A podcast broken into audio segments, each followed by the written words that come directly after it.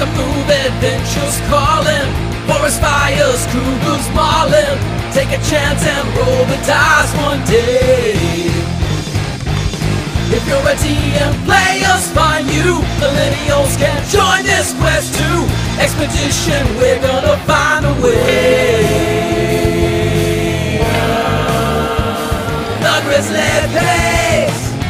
The Grizzly Pace. The Grizzly Pace.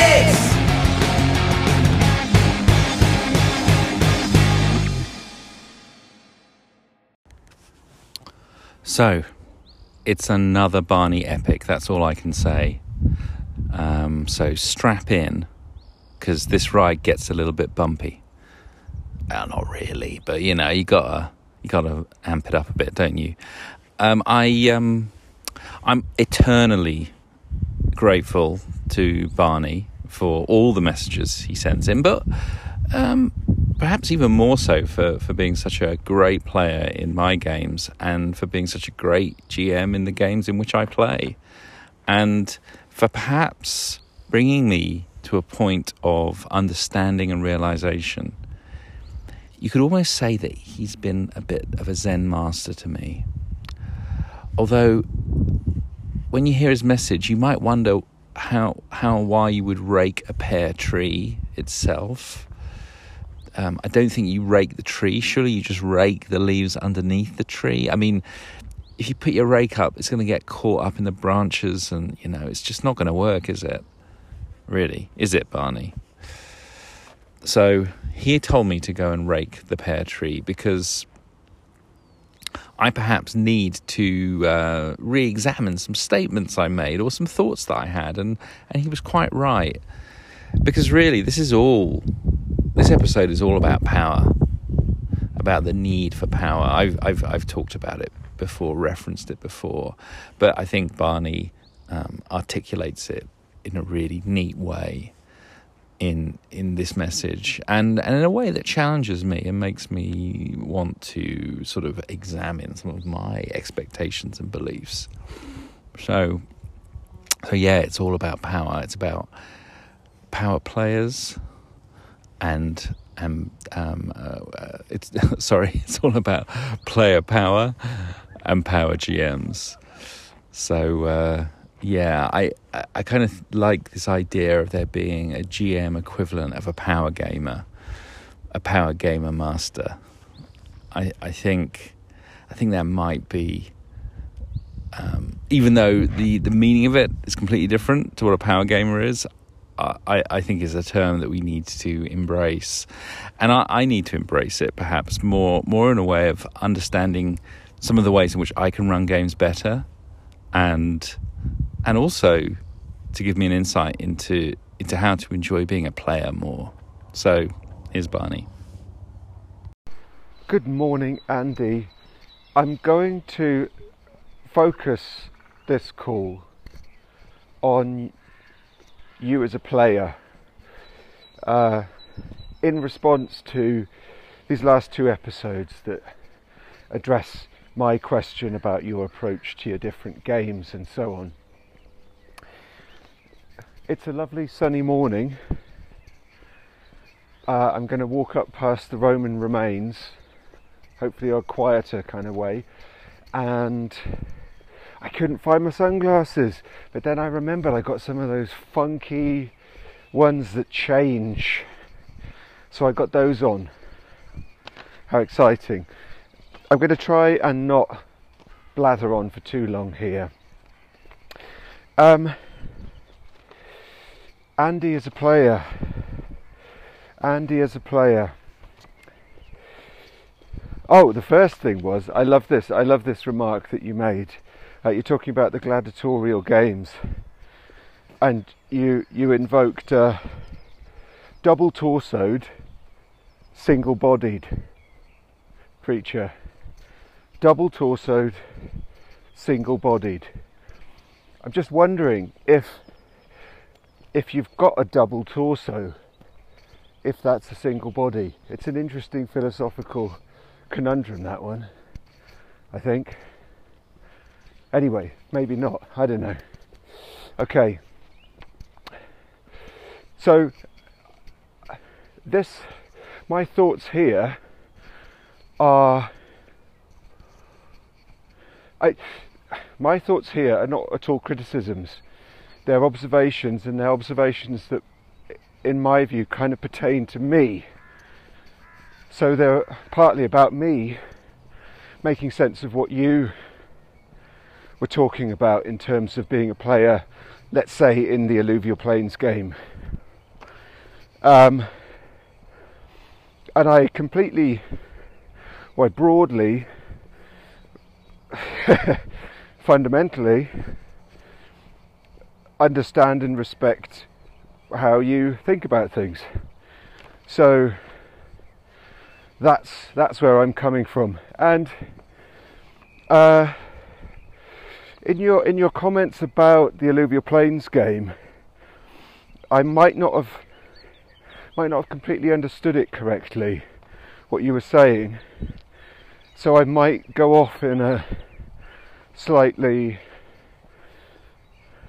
uh, questionable, swervy direction, but I do think I end up at at at a good, uh, you know, at an accurate place. I would say from my from my reading, right?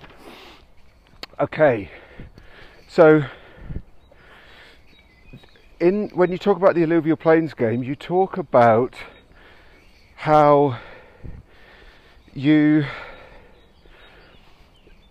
you want more stuff to happen basically you want more stuff to happen and what i'm not sure about is whether that's because you're just being a player or if that's in the games themselves so i'm I, i'm I'm not entirely sure about that, so forgive me if I'm if that's where the misunderstanding might lie. Um, you've said that you that that playing in the alluvial plains game has made you realise that you don't like being a player, or you've learnt that, or something like that. Now, that I think is a bit of a problematic assertion because you've said that going into the game that you're not a very good player or you don't enjoy it very much or that, that kind of thing. So, really, all that playing in the game has done, I would say, is confirm what you already suspected. So, in terms of experimental uh, procedure, that's a little bit that's a little bit questionable. Um, I mean, I, just to say again, I think I think you're a great player. I think you're a fine player. Um, I I don't think that's where the learning resides when it comes to being a player or being a GM. So I'm really pleased that you got something out of it and things are perhaps clearer for you or they've crystallized or something like that. But if if this if I was your Zen master, if this was a Zen challenge, I would be, you know, tapping you on the head and sending you back to uh, rake the pear trees. Um, because it's not about that. It's not about, uh, the, you know, it's about accepting the turn-taking structure. So the so the learning can't be yeah, I don't like the turn taking structure. Now, what what what this to me suggests is that you basically want to be the prime mover, and I don't think you want adoration or credit from other people. I think you when I think you want when you reflect on what you've been doing with your time and your life, your creativity, and so on, I think you want to be able to look inward and say to yourself with all confidence that you were responsible for these things. And I think that's where it connects with the home group. Because those are the people you know, the, the group that you're going to invest the most into, a moment of traffic, the group that you're going to invest the most into are the ones that you invite into your home, the ones that show up. They, they doff their cap on the door, they uh, don't clear up after them, or maybe they do, or you pay for the pizza. So you want to say that you made that thing happen, you kept it going. I would say, and this so this is very much about power. And and so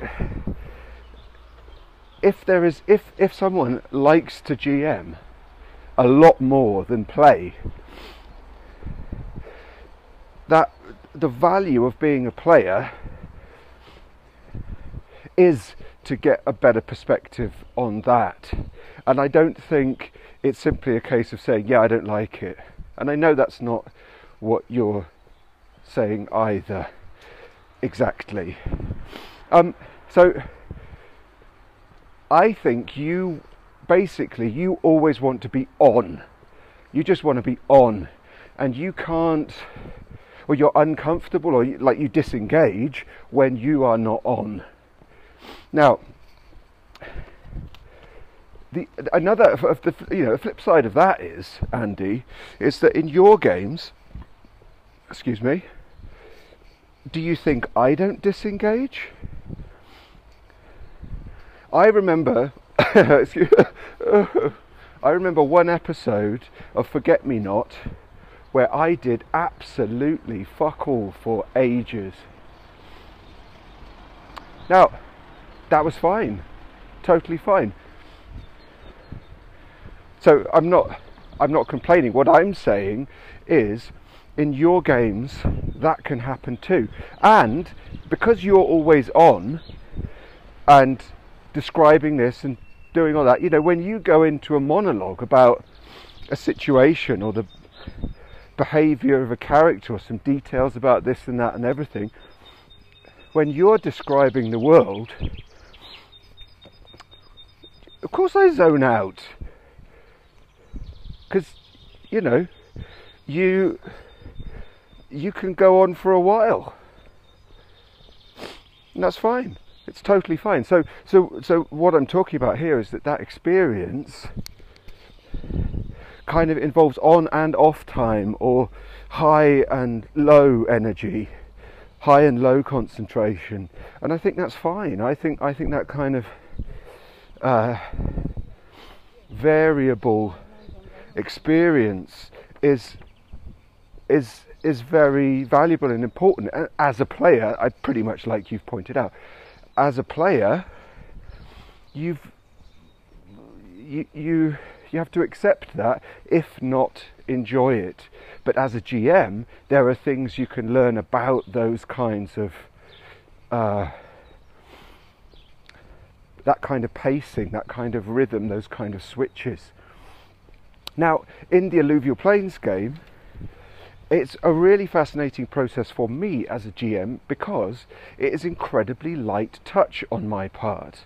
I almost have to do nothing, and we have got into a into a quite a fascinating situation with it where um, there's there's a lot of kind of posturing within our Stone Age trader town. There's a lot of sly glances and having a look. It's a, it, looking around. It's a, there's a lot of social interaction, and surprisingly no. Um, surprisingly little, not no, surprisingly uh, little dice rolling going on. Um, but to very quickly point to something, I would say I am I'm still very much I still very much have an eye on the structure of our sessions so that we can reach a certain high point, find something else out and conclude it at a satisfying point. So I'm absolutely thinking about that. And you know, in your comments about running campaigns, if you're improvising, you don't know what's happening. I don't think that's true at all. I'm applying certain structural techniques even if we are improvising and we're together working things out. So there are very few big long monologues a la Goodman uh, from me in alluvial plains. I think, of course, haha, you could prove me wrong on that one. But but it's also very much you know the world is developing. We're we're developing the world together. I think. Now you say that you want things to happen. And this is where I'm not sure if, if that's you just wanting to be on and be the prime mover, or if you the pacing of the alluvial plains game uh, is a bit frustrating for you. If it is a bit frustrating for you, I I think that's a bit more complicated than you make it sound. Because so say for example, last last session you were threatened by a rather dodgy shaman and you chose to just, you know, banter on. You didn't. You decided not to start a fight or do anything like that. And that, I think, leads to an interesting question, which is if you want stuff to happen, does that mean you want the world to be made up of nasty people doing nasty things? Um, that you, as a heroic investigator or hero, heroic hero, heroic investigator, have to confront. Now, I'm not going to do that necessarily, Andy. I'm not necessarily going to just plonk you, plonk a bit of combat in front of you.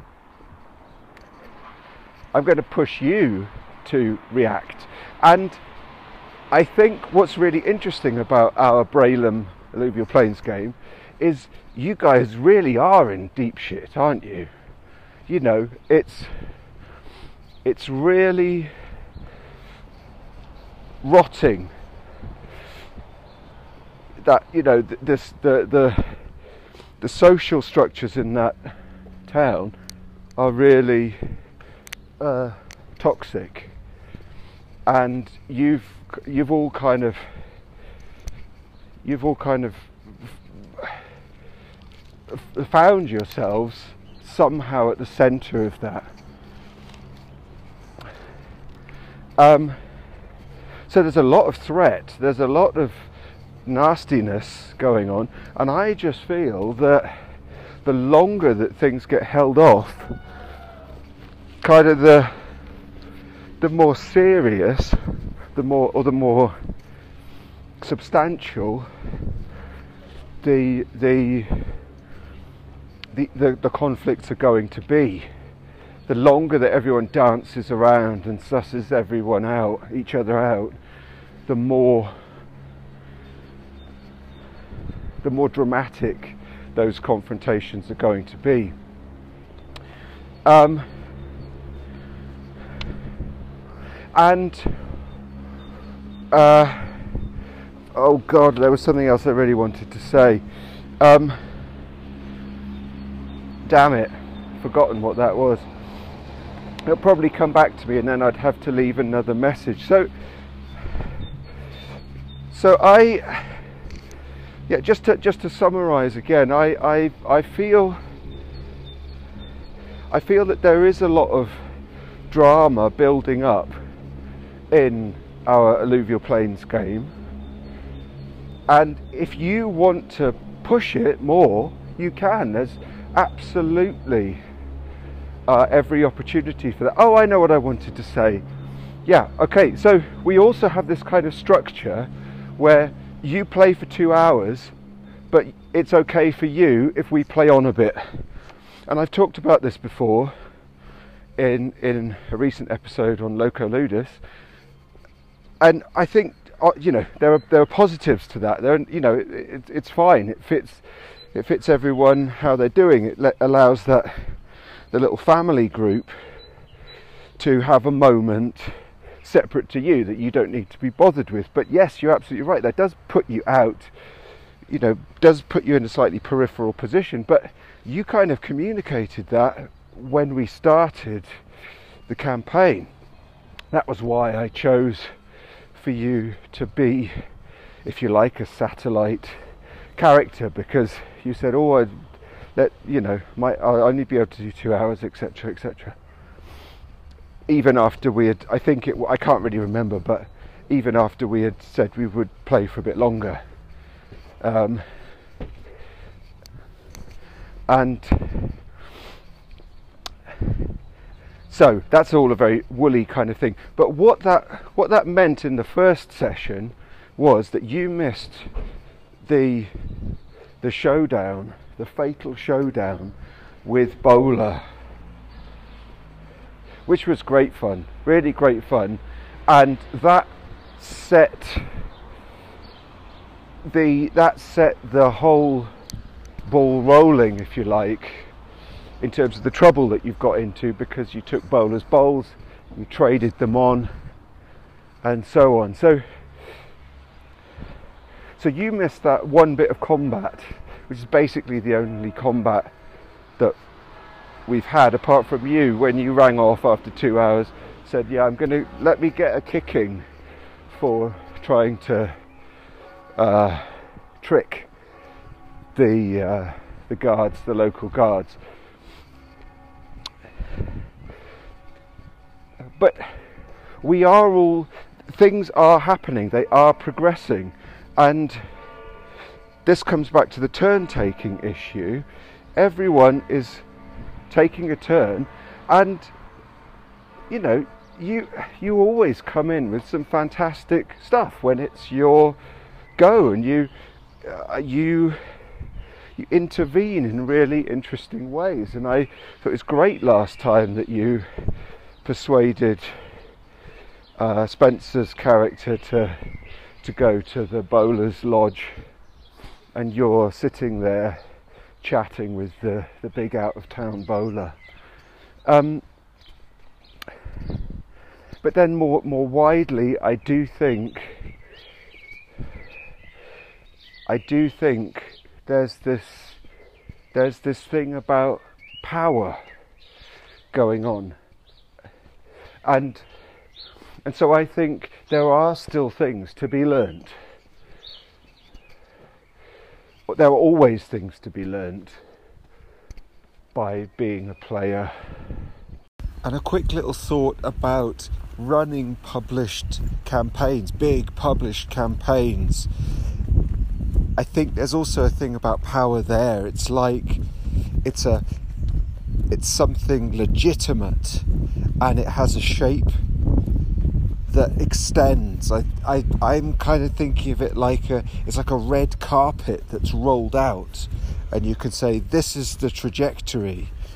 It's classic. We're doing it. We're, we're honouring it. Um, and but precisely that it that that as the GM, you have mastery over that. You have the overview. And what players don't have typically is the overview. But that's especially true for everyone when they are improvising and creating things on the fly. But I don't think that that's aimless.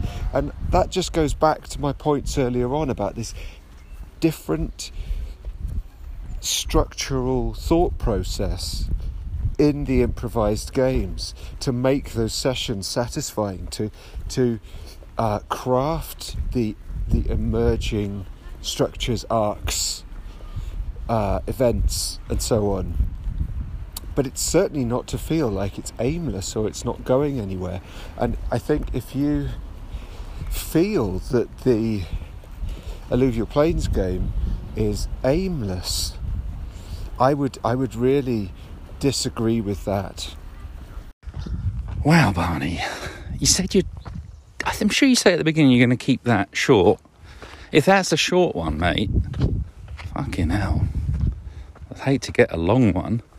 Nah, you can leave as much length. you can leave as much. You can lay down as much length as you like, Barney. oh, I've got to the windy bit. I'm walking in. I'm walking in the uh, volcano again. Hold on.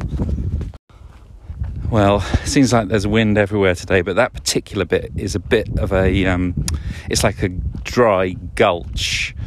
Well, that's not the right term, but it's like a little um, wind tunnel, really, that funnels the wind rather rapidly through. There is one of those funny little labyrinth things there as well.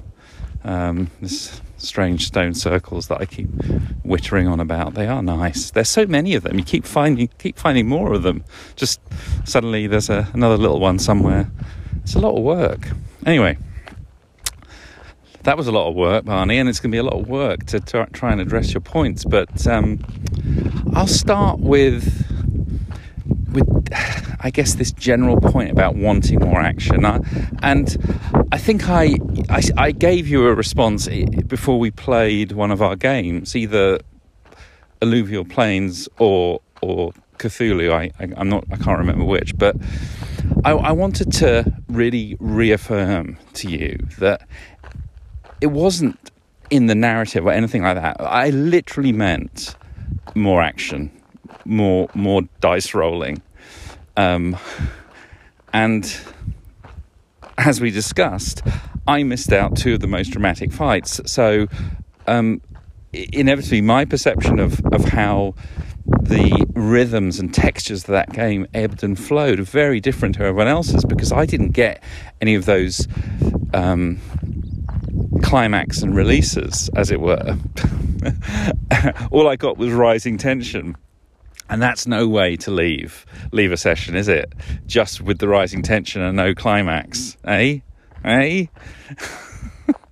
so so due to circumstances and choices, um, I, I kind of left myself hanging there really, and I just want to say that um, I've taken. I, I hope you realised I took all of that stuff very much I internalized a lot of that stuff and thought about it. And the last session we played, which was, I think, on the 25th of April, so what, um, sort of a, a week and a half ago, that was a completely wonderful and different experience for me. And I think you've done it.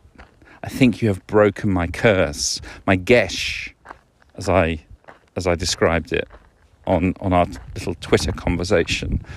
I think without realizing it, I, I was I had been cursed to to not enjoy being a player, and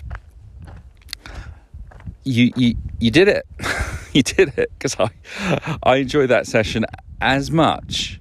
Now here's high praise, Barney, as much as running a session, and I. And and and you know what? I, I think I need to be a bit more precise now, because I'm now realizing that it's very much to do with with online play. I did not feel this feeling from face to face play because I, I spent almost well over a year playing in, in Curse of Strahd run by my friend Marco. But that was uh, around the table, that was face to face. And and I think it boils down. It boils down to sensory input. if, if, if I want to be really specific about it, you know, we all know this. When you're sitting around a table, you've got all these things that you're able to um, experience, observe, and convey through body language and gesture and looking into someone's eyes and and feeling the the rhythm and you know, sharing snacks and uh, all this social stuff that that is, hugely important. And the more I think about it, the more amazed I am that people keep coming back to be players in online gaming because it's hard. It's hard work. It's much harder work being a player in an online game. I don't think it's necessarily harder being a GM because actually you've got a bunch of tools that make a lot a lot of things easier. I mean, what is harder, of course, is to maintain people's attention. I think, and of course, uh, as you point out, everyone drifts off.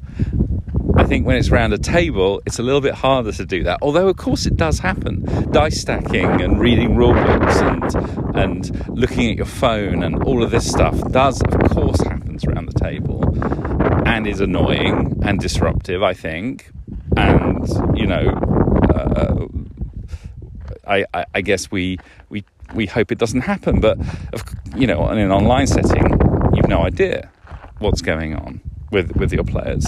So so I think that's been my main problem being a player um, in a, in an online context because that phone is just there and you know the other screen is is just over to the left and you can kind of drift in and out without anyone really noticing without them really noticing.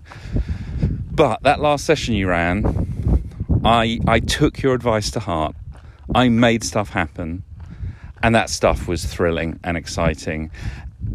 And i suppose it does validate one one um, theory is that i kind of need the action. I kind of need the combat. Um, I want to feel like my character really is under threat. You talk a little bit, well, sort of more towards the end about this escalating danger, this that we're getting deeper and deeper in the shit. I don't think we've all fully realised that, or, or at least I haven't. Maybe I'm the stupid one.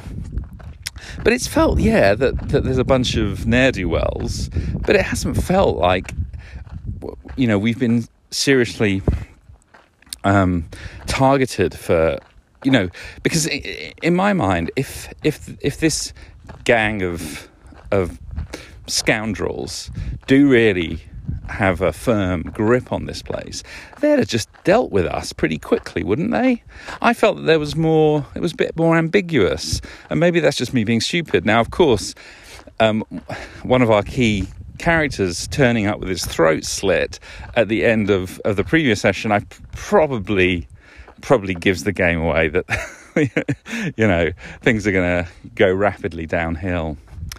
But I really played into that. Um, I really tried to make stuff happen. We had a wonderful scene at the beginning that I loved where I was still somehow trying to bluff my way into a into a position of at least um, give myself a bit of a, the upper hand with, with these with these bowlers, these evil bowlers, and and then you force my hand a bit by having this young guy come in and come up and grab me and confront me, and so uh, yeah, I kicked I kicked off, stabbed the guy, sent him tumbling over a stool. Oh, oh, have you fallen? Sorry. Dead. I think he was dead. And I really thought at that point I was I was going to be finished off because I was surrounded by enemies. But I don't know, due to a lucky roll or whatever, or you just being kind, you, you let me escape.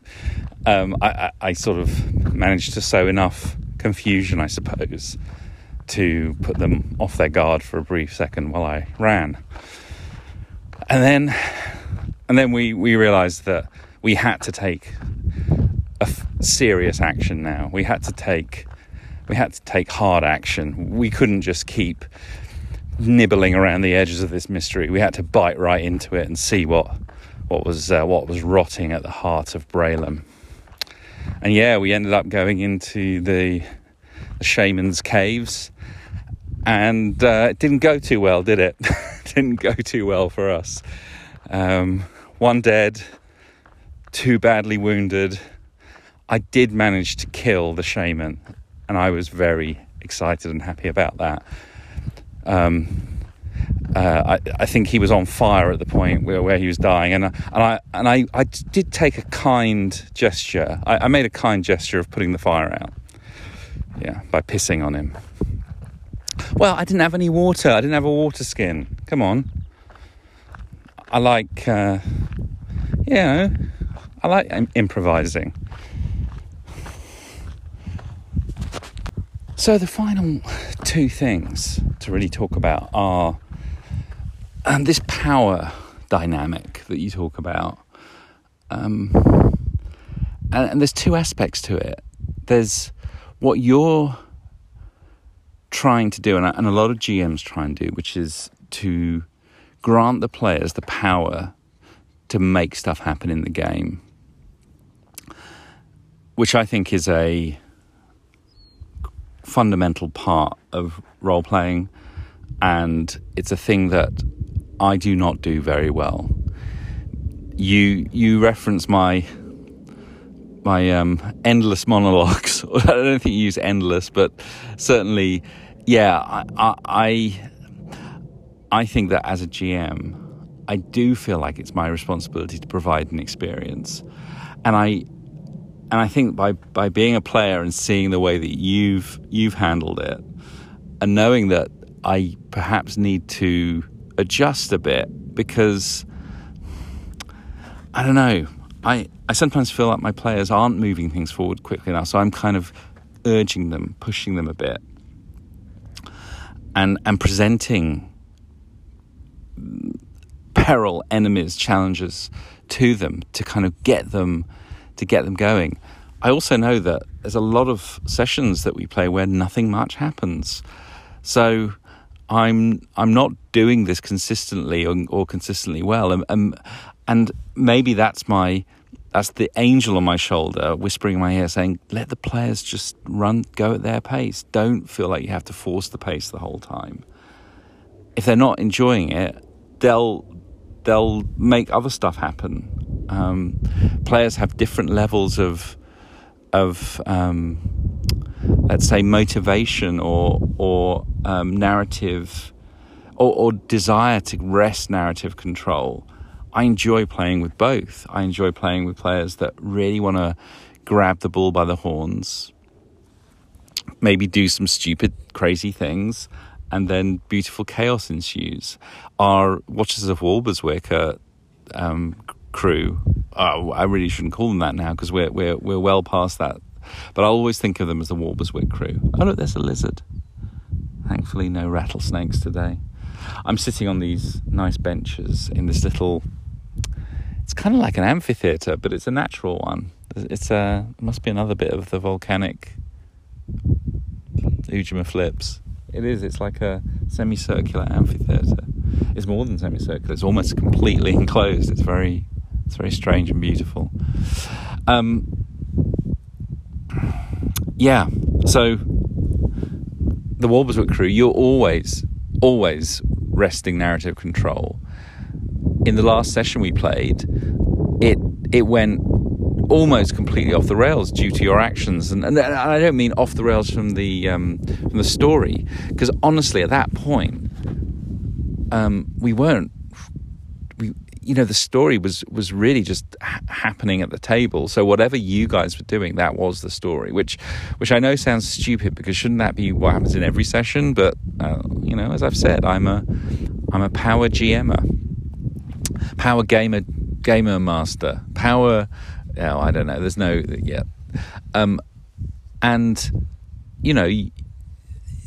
You, actually made some new plot things emerge out of your your interactions. So so that's that was fantastic. That was fantastic. But I also do enjoy playing with players who are more uh, I wouldn't say passive, but more like there for the ride, there to enjoy the ride and and and express themselves as they're going along for the ride, but they kind of want to see where things take them because it's this for that for them it's a journey of discovery rather than necessarily a journey of creation. And I, I think players flip flop between the two.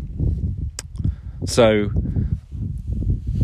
I'm as a player, I am perfectly willing to take my turn, Barney. I am not. I do not want to be the center of attention. You, you, you acknowledge that. I know that I need to enjoy it in a very different way to being a GM. And I think it's it's actually very good because it makes me realize that that perhaps I need to cut down on my narrative expositions. As as Daniel has said many times, he wants to let the players imagine the scene in their head. Um, I I was once given the um, the dubious sobriquet verbal Goodman. I, this is not consigned purely to my game mastering. I I say too much too often and at the wrong moments. So learning to be more quiet and let the players drive things is is um, is the lesson. Now the other lesson, and I suppose putting this into practice, is that I've been running League of Eternal Guardians, Barney, as I told you, um, but I haven't told the listeners yet um, how it's gone. And we had our first session, and I think it went really well. My my players may or may not agree. I I, I think they did enjoy it.